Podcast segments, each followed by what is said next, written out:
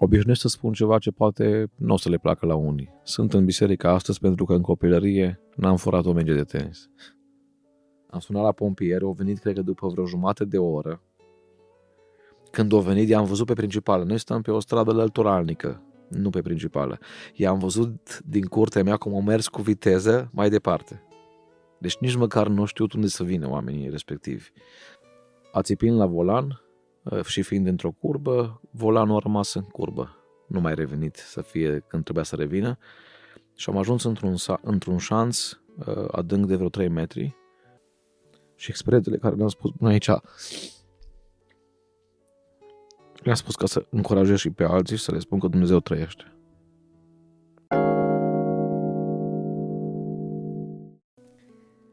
Am o întrebare pentru tine. Care a fost ultima experiență pe care ai avut-o cu Dumnezeu? L-ai cunoscut pe Dumnezeu în mod personal sau doar din experiențele altora? Doar cum Dumnezeu a lucrat în viețile altor oameni?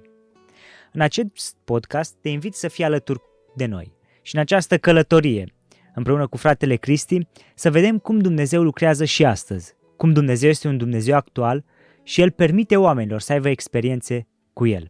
Frate Cristi, bine ai venit la Pur și Simplu. Bine v-am găsit. Domnul să vă binecuvinteze. Frate Cristi, am avut pe inimă o întrebare de când am știut că o să înregistrăm. Știu că sunt mulți care apreciază lucrarea pe care o faci. Se bucură de asta.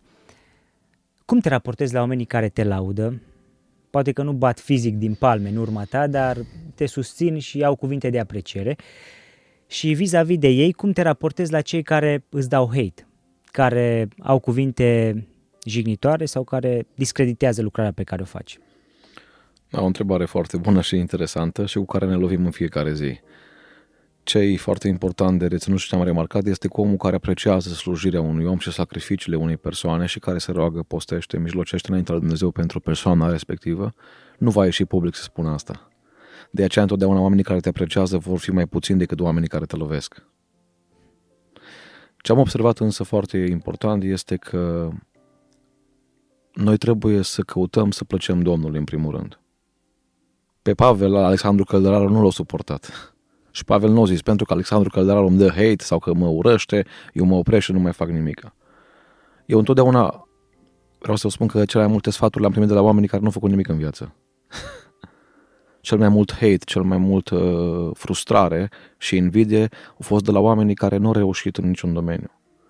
Însă, pe de altă parte, dacă privim, noi înțelegem că Dumnezeu pe noi ne-a chemat la oaste, ne-a chemat în slujire. Și atunci, eu am vorba asta care am spus-o și în predici, uh, un jucător de fotbal, cum e Messi sau Ronaldo, nu are treabă cu ea care mâncă semințe, ci are treabă cu antrenorul eu dacă sunt responsabil înainte la Dumnezeu că ceea ce fac, fac bine, fac cu sinceritate, cu integritate, cu smerenie, eu, indiferent ce spune lumea, trebuie să fiu lângă Dumnezeu. Și e adevărat că oamenii care sunt ai lui Dumnezeu vor confirma darul care este în tine sau care este în mine.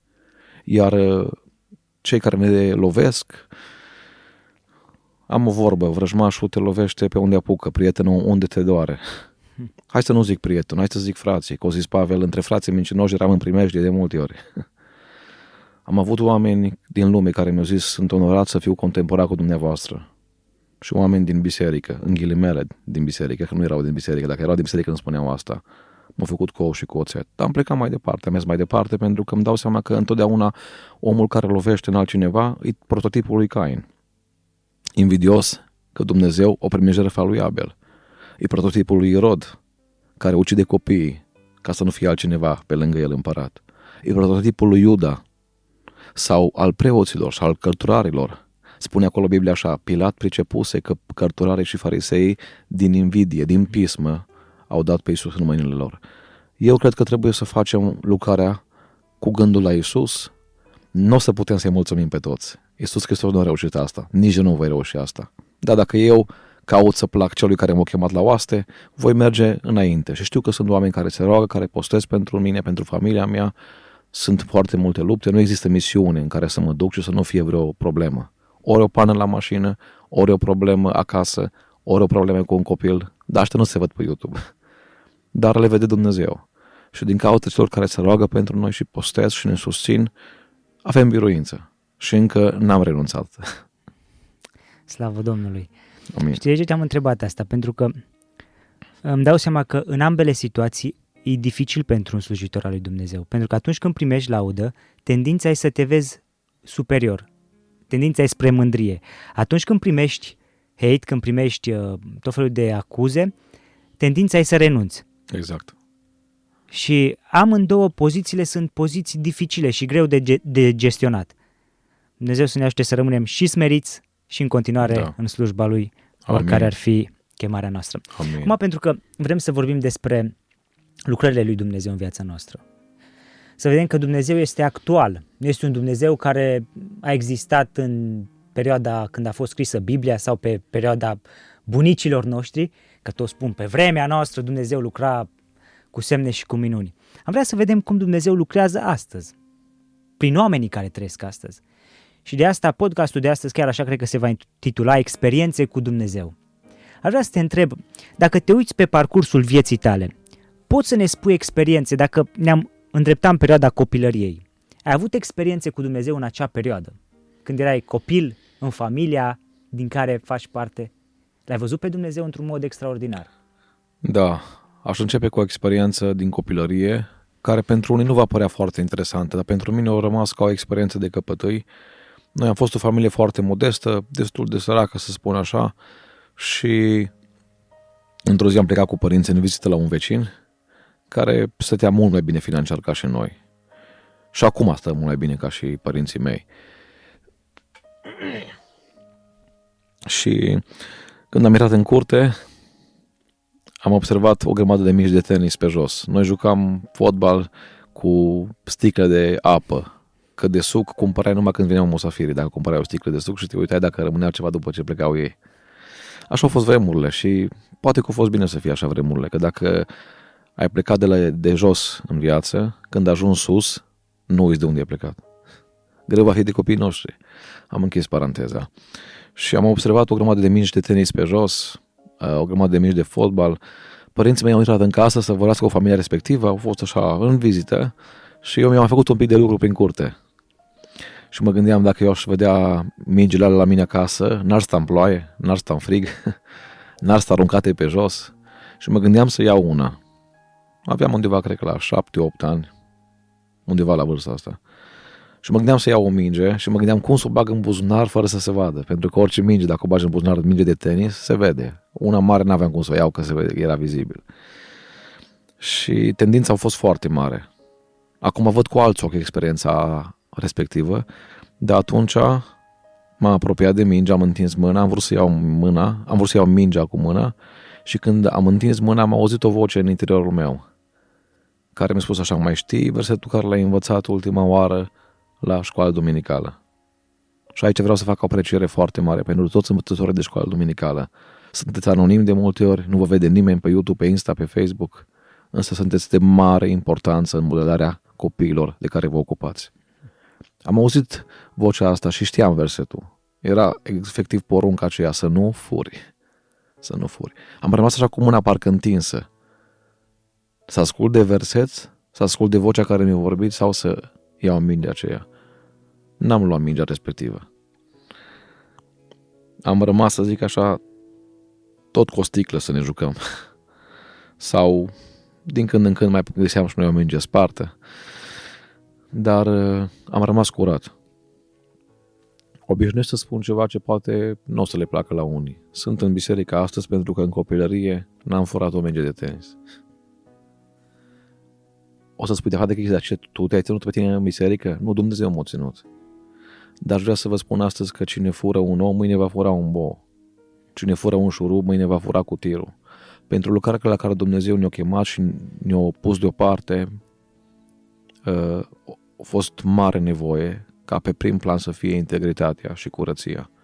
Și acea experiență mică, astăzi pentru mine valorează mult și mulțumesc Domnului că mă pozit să fur. Și astăzi când lucrăm cu sume mari, Astăzi când răspundem de o biserică, când răspunde 25 de oameni la servici, când răspunde asociație foarte mare din țară, depășind acel mic obstacol, am învățat să rămân lângă Dumnezeu integru, sincer și smerit și pentru asta spun să să fie Domnul. Slavă lui Dumnezeu! Ce am învățat din experiența asta e că cuvântul lui Dumnezeu pus în inimile noastre în momentele de greutate ne ajută ca să rămânem integri. Exact. Dacă mergem un pic mai departe, în perioada adolescenței, îți mai aduci ceva, am, îți aduci aminte vreo experiență pe care ai avut-o cu Dumnezeu? Uh, da. Mi-aduc aminte că la un moment dat terminam clasa 4 am spus că în câteva predici experiența asta, sper să nu se supere unii cu o repet. Terminase în clasa 4 am luat uh, premiul întâi în clasa 1, a doua și a treia și în a patra învățătoarea a favorizat pe altcineva și a făcut un schimb și am luat de premiul 2 și el a luat premiul 1. Atunci nu era cu FB și cu B, era cu note reale și era un pic mai greu, aș spune, decât astăzi, mă uit la copiii mei. Știu că am tras mult ca să fiu cap și nu coadă, observam sacrificiile părinților și vreau să le aduc cinste prin note bune. Și a venit profesoara și ne-a spus uh, la finalul clasei a patra, pentru că ai avut rezultate foarte bune în, cele patru, în cei patru ani, vei merge la mare pe gratis. Bineînțeles că părinții nu au fost de acord. Uh, mi-au spus un pocăit nu are ce căuta la mare, iar tu ești un, un simplu copil, un simplu tânăr, îți vei păta ochii, îți vei păta conștiința acolo și alte lucruri. Eu le-am spus că cu orice preț vreau să merg și uh, cine știe când mai am ocazia asta. Interesant că diavolul când asta te prinde cu ceva, tot timpul e ceva gratis. Prima țigară e gratis, primul drog îl plătește prietenul, primul pahar de bere, prima ieșire undeva. În fine, sar foarte rapid, părinții m-au lăsat până la urmă, mi-au dat ultimii bani din casă, ca să am eu să-mi iau o înghețată pe acolo ce mai trebuie, o pizza, o, un kebab sau ce altceva era, îmi trebuia mie. Și am plecat și știu și astăzi că marți, a doua zi după ce am ajuns, m-am dus un pic, uh, m-am îndepărtat un pic de țăr, dar nu trecusem încă de acele uh, semnalizare, semnalizatoare, sau cum să numesc, îmi scapă acum, geamandur, da.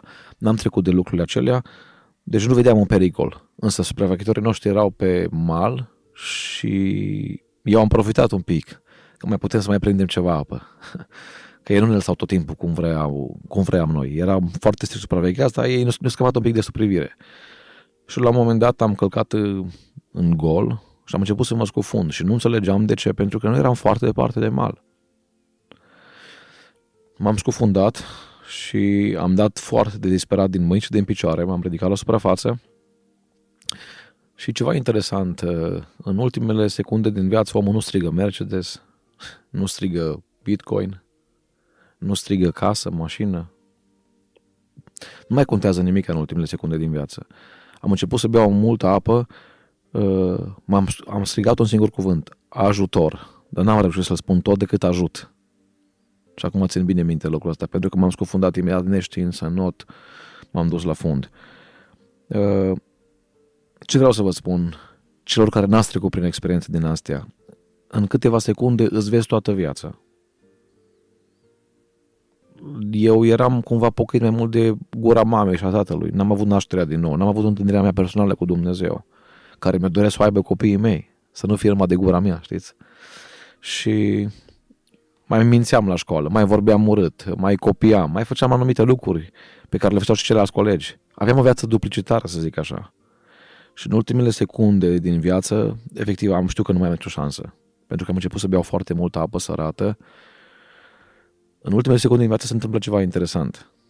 Îți trece prin minte toată viața ca un film, dar e un film din ăla comprimat în, nu știu, 5 secunde și îți dai seama că în următoarele secunde vei sta față în față cu Dumnezeu și nu vei avea nicio șansă la judecată.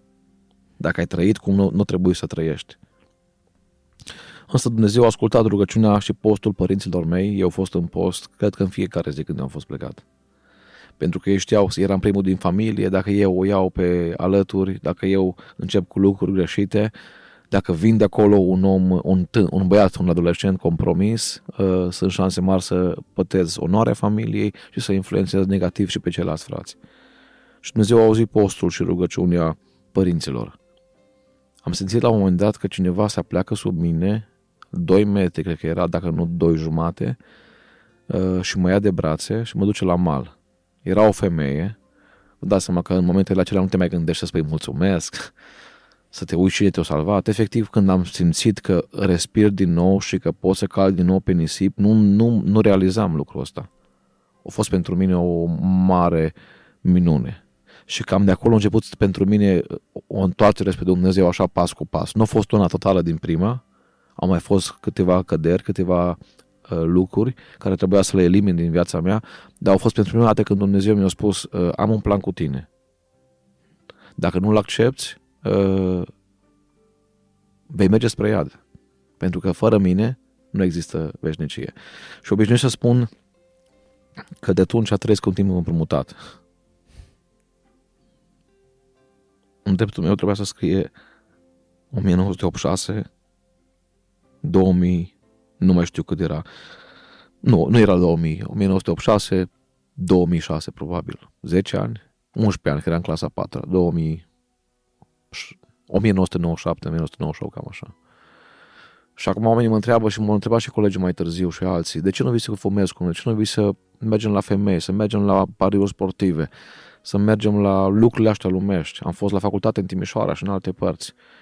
Și obișnuiesc, chiar dacă nu le spun lucrul ăsta lor, tot timpul îmi vine în minte faza asta.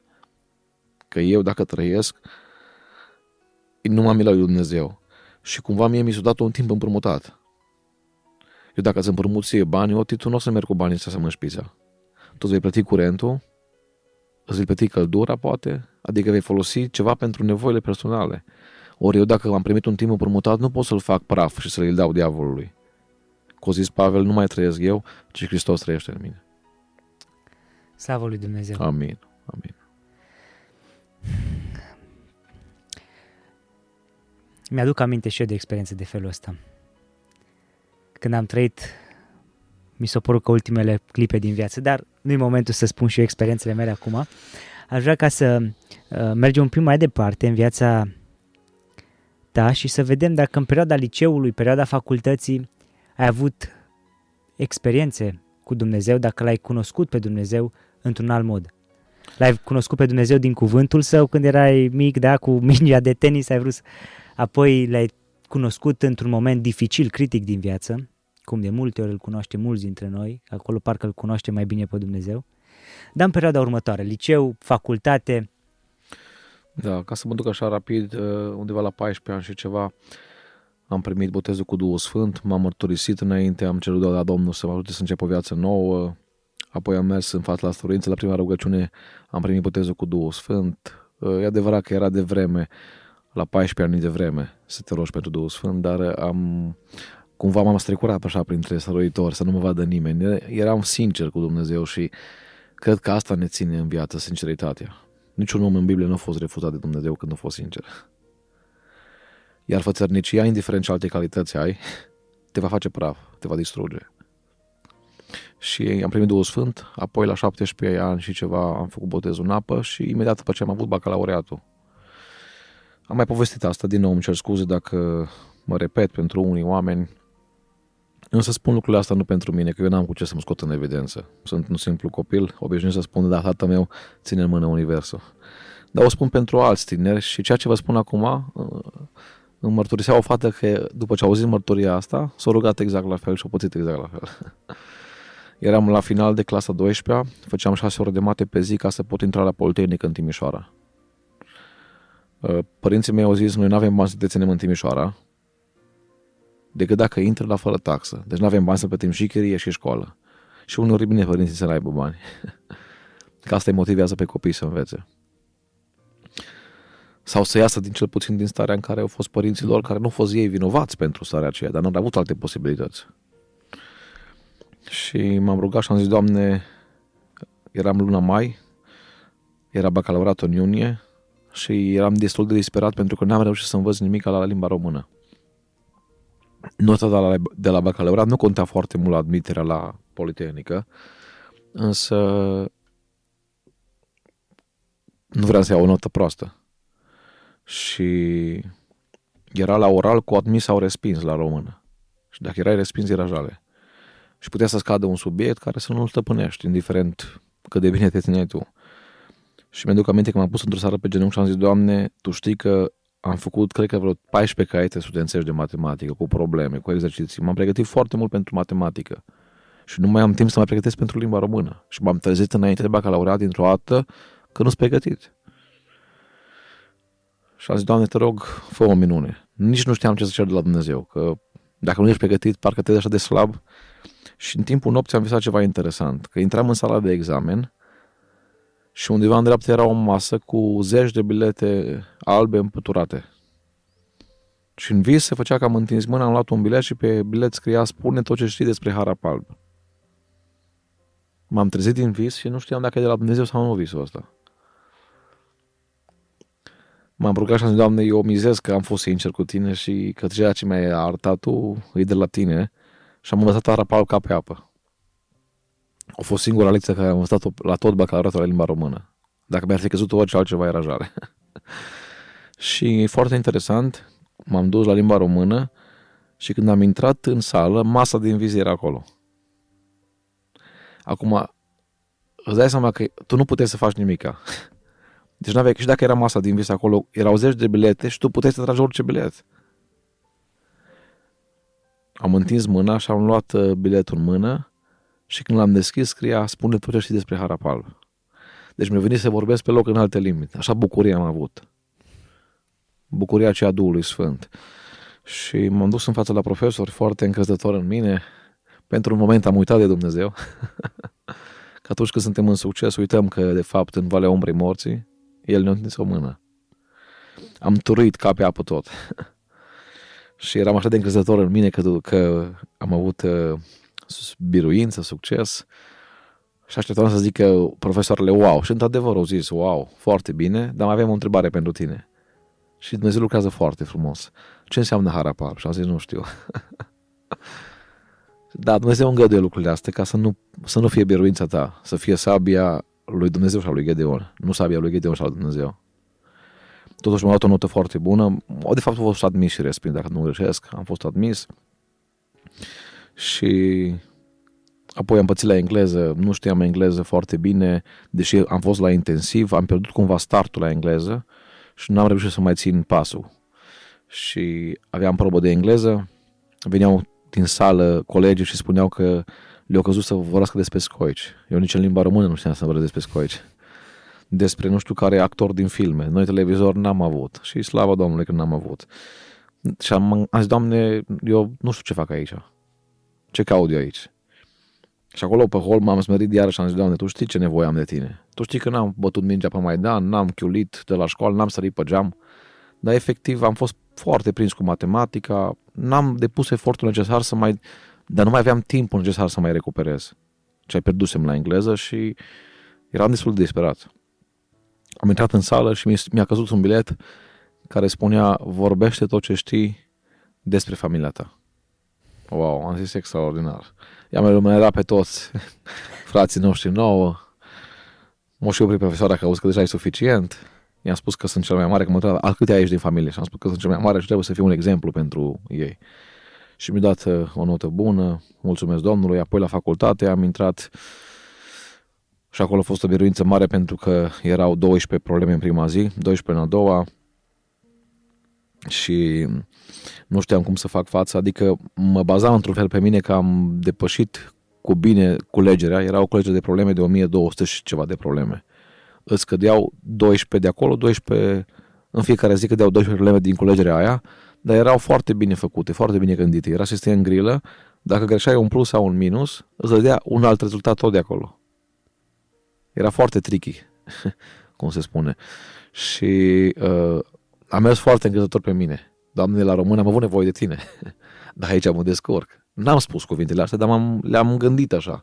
Am muncit, am făcut o grămadă de matematică, 6-7 ore pe zi și s-a întâmplat ceva interesant. N-aveai voie să greșești mai mult de trei probleme. Dacă greșeai patru, potrivit cu anii trecuți, cu statisticile din anii trecuți, nu mai aveai șanse să intri. Deci din 24 de probleme, dacă greșeai 4. În prima zi am greșit 3.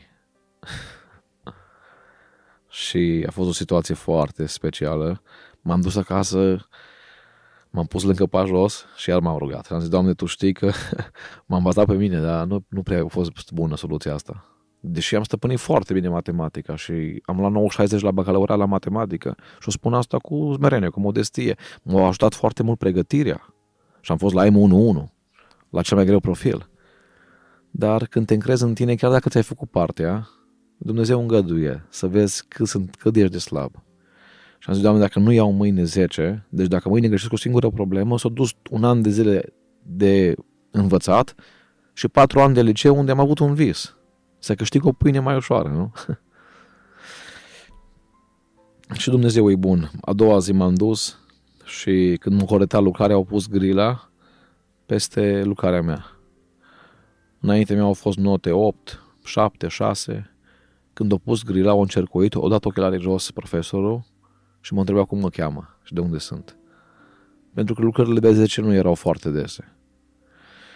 Și m-am bucurat, ne-am mulțumit Domnului și pentru că am aminte că tatăl meu era în post în ziua cea respectivă. Că i-am spus, hai să mergem să mâncăm ceva. Și au zis, tata, eu nu mănânc astăzi. Aș vrea să le spun tinerilor astăzi că multe din biruințele pe care voi le-ați avut sau le veți avea sau le aveți se datorează lui Dumnezeu și poate unor părinți sau bunici care și-au făcut partea.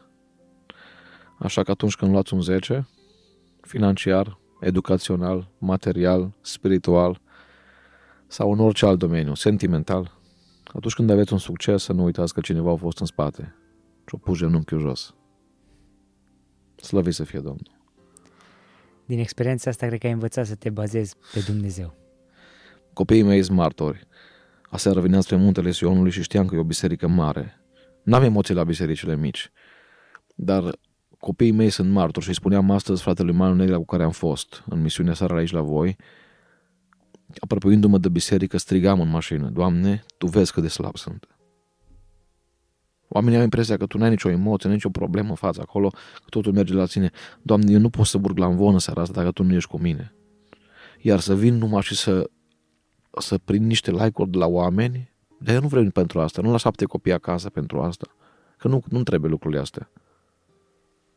Eu puteam să ajung financiar foarte sus. Am refuzat firme Amazon, Facebook să lucrez la ele, Apple.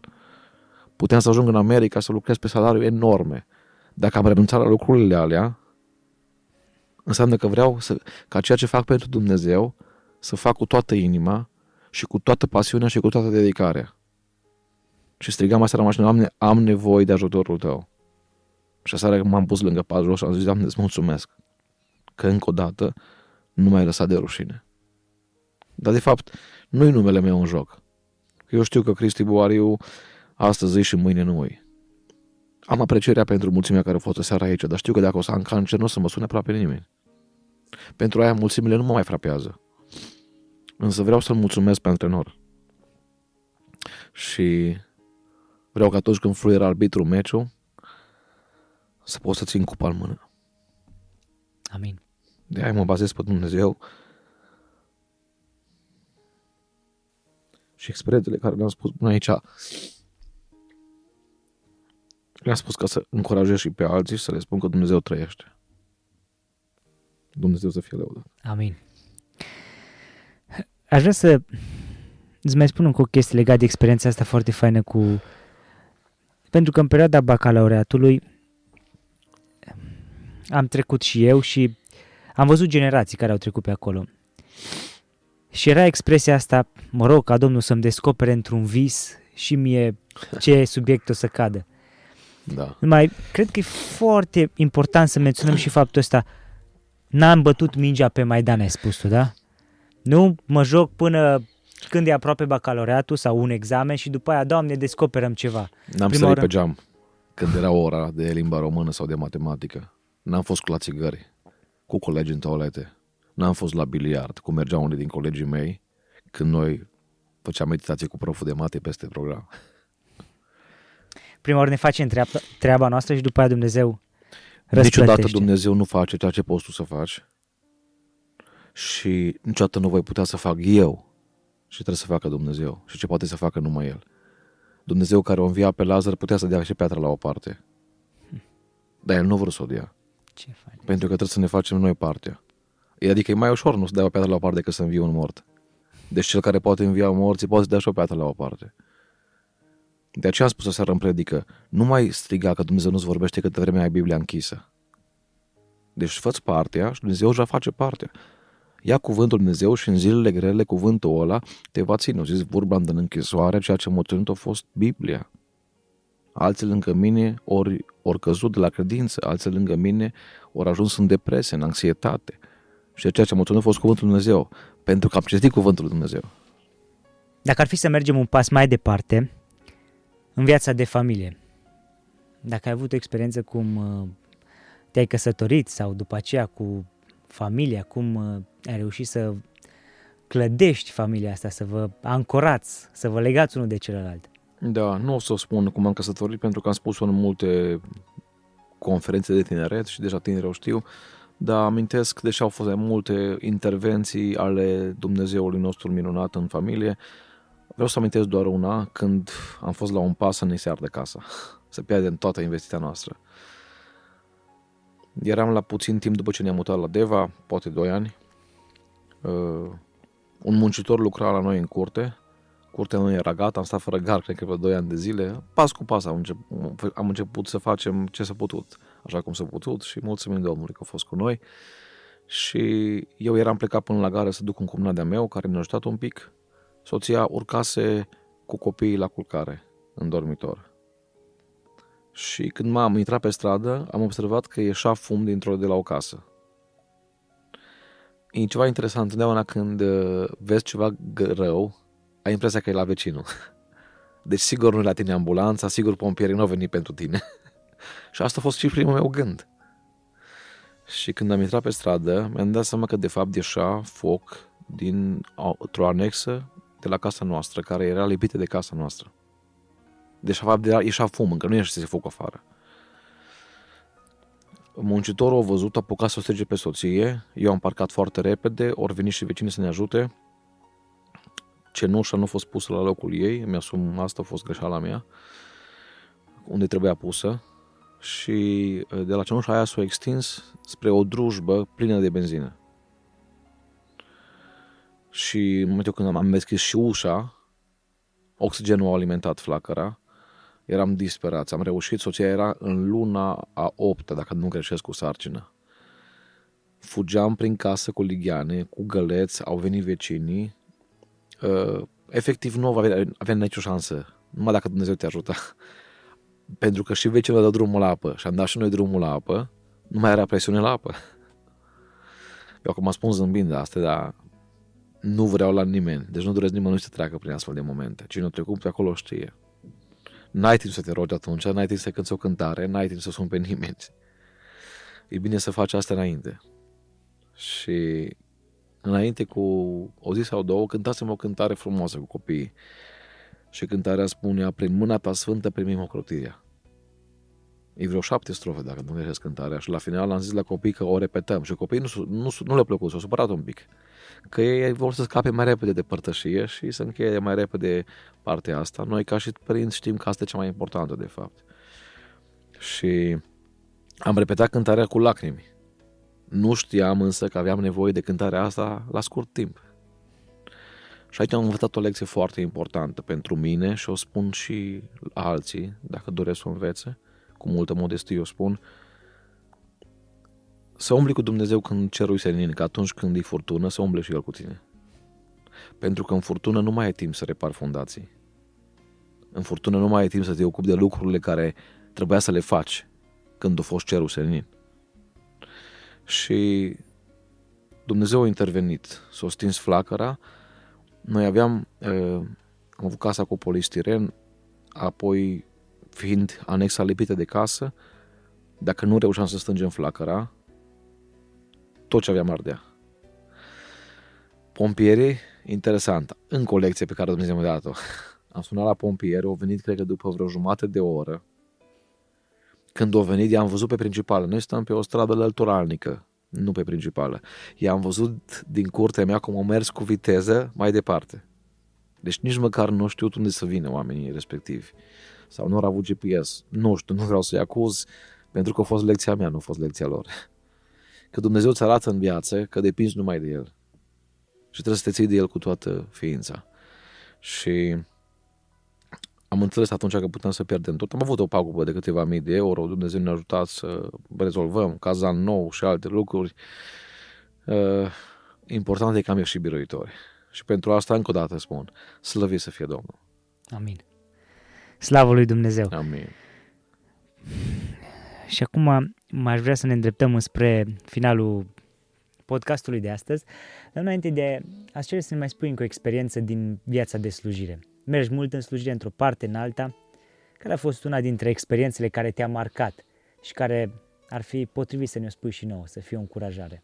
Nu vreau să vorbesc despre cele pozitive ca să nu ies eu în față și de evidență, cum o zis Dionisie Giuchi Domnul, nu eu. Despre alea vorbesc alții, dacă vorbesc, dacă nu, cerul le știe. Vreau să vorbesc însă despre experiențe unde am văzut mâna lui Dumnezeu.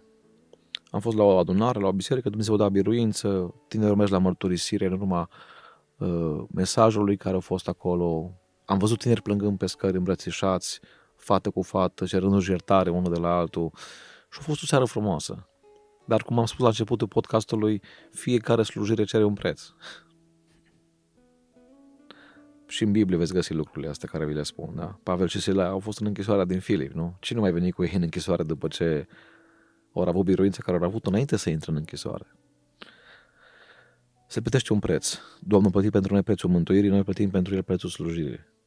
Când am plecat de acolo, simțeam că ceva nu e în regulă. În mașină cu mine simțeam o prezență demonică. M-am uitat în stânga, în dreapta, m-am uitat în spate pe banchetă să văd dacă nu e cineva. Am deschis geamul. Am început să mă rog. Chemam prezența Domnului, jertfa Lui. Eram foarte obosit și mai aveam până acasă nu știu, 4-5 km maxim. Era undeva la ora 12 spre 1 noaptea. Nu știu cum am ațipit la volan. Aveam undeva la 80 la oră. Urma să intru în satul dinaintea satului unde locuiesc eu. Ațipind la volan ă, și fiind într-o curbă, volanul a rămas în curbă. Nu mai revenit să fie când trebuia să revină. Și am ajuns într-un, într-un șanț ă, adânc de vreo 3 metri și apoi mașina o mers așa prin șanțul acela vreo 30 de metri și s-a oprit într-o movilă de pământ. Când s-a oprit mașina, m-am trezit. De fapt, când a început să tremure tot și s-a oprit, m-am trezit. De ce spun că a fost minunea lui Dumnezeu? În primul rând, acolo nu, sunt, uh, nu este iluminat public. Dacă mi se întâmpla ceva, mă dădeam peste cap, nu puteam să ies, aveam o hemoragie sau ceva, nu m-ar fi găsit nimeni până dimineața. Și probabil că nu m-ar fi găsit, era prea târziu. M-am dat jos din mașină, eram în costum, nu m-a interesat. M-am pus jos lângă mașină, pe pământul ăla și a ridicat mâinile spre cer și am zis, Doamne, îți mulțumesc pentru încă o biruință. Diavolul a vrut să-mi ia viața. De cel puțin, poate de 15 ori în viața asta, diavolul a vrut să-mi ia viața.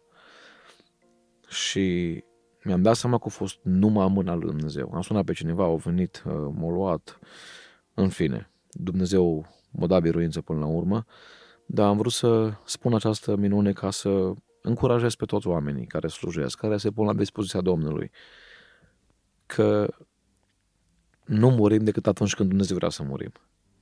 Și spunea, dacă nu greșesc, Jonathan Edwards, trăiește viața în așa fel că atunci când mor să nu mai trească să faci nimic altceva, numai să mori. Să nu mai trească să mai duci un sandwich la un orfan, să mai mergi într-o misiune, și chiar dacă plecăm de, la, de aici pe pământ și vii dintr-o misiune, nu suntem mai fericiți decât aia care vin din discotecă. Despre pentru care ne rugăm și dorim ca Dumnezeu să-i schimbe. Dar la David numele Wilkerson, Domnului. așa plecat de pe pământul ăsta, venit dintr-o misiune, mi se pare că, sau mergând, într-un accident de mașină. Așa a plecat în, în, în, în cer un frate din Agrișul Mare, un frate proroc, uh, Verghelea acum mi-am adus aminte, i-a spus Domnul cu câteva săptămâni înainte. O zis Domnul, ă, vin și te iau direct din arie. Mare lucru. Și era la Anvon, la biserica Horeb din Oradea. Au făcut, cred că, stop cardiac, o, că, o căzut jos, era la Anvon, s-a pus cumva pe bancă și în brațele unui prieten de-a meu o plecat în veșnicie. Iubiții mei, Încurajarea care o am pentru fiecare este că Dumnezeu lucrează și că Dumnezeul Avram, Isaac și Iacov și Dumnezeul nostru. Și minunile din Biblie se mai repetă și astăzi, iar noi rămânem în smerenie lângă Domnul pentru că am văzut mâna Lui și depindem de El la fiecare pas. Închei cu o hârtie care s-a găsit în Biblia unei fete care o pleca la Domnul în urmă cu patru ani, o fată dintr-o familie cu 13 copii de lângă Lugoj, merge la piață cu cartofi, cineva a intrat pe contrasens, cartofii venit din spate peste ea, o băgat un volan și o murit pe loc. Ea spune, scrie acolo niște cuvinte foarte frumoase. Mă țin strâns nu de o funie, că s-ar putea rupe. Mă țin strâns nu de un plan, că s-ar putea nărui. Mă țin strâns nu de un om, care ar putea să plece. Mă țin strâns de Dumnezeu.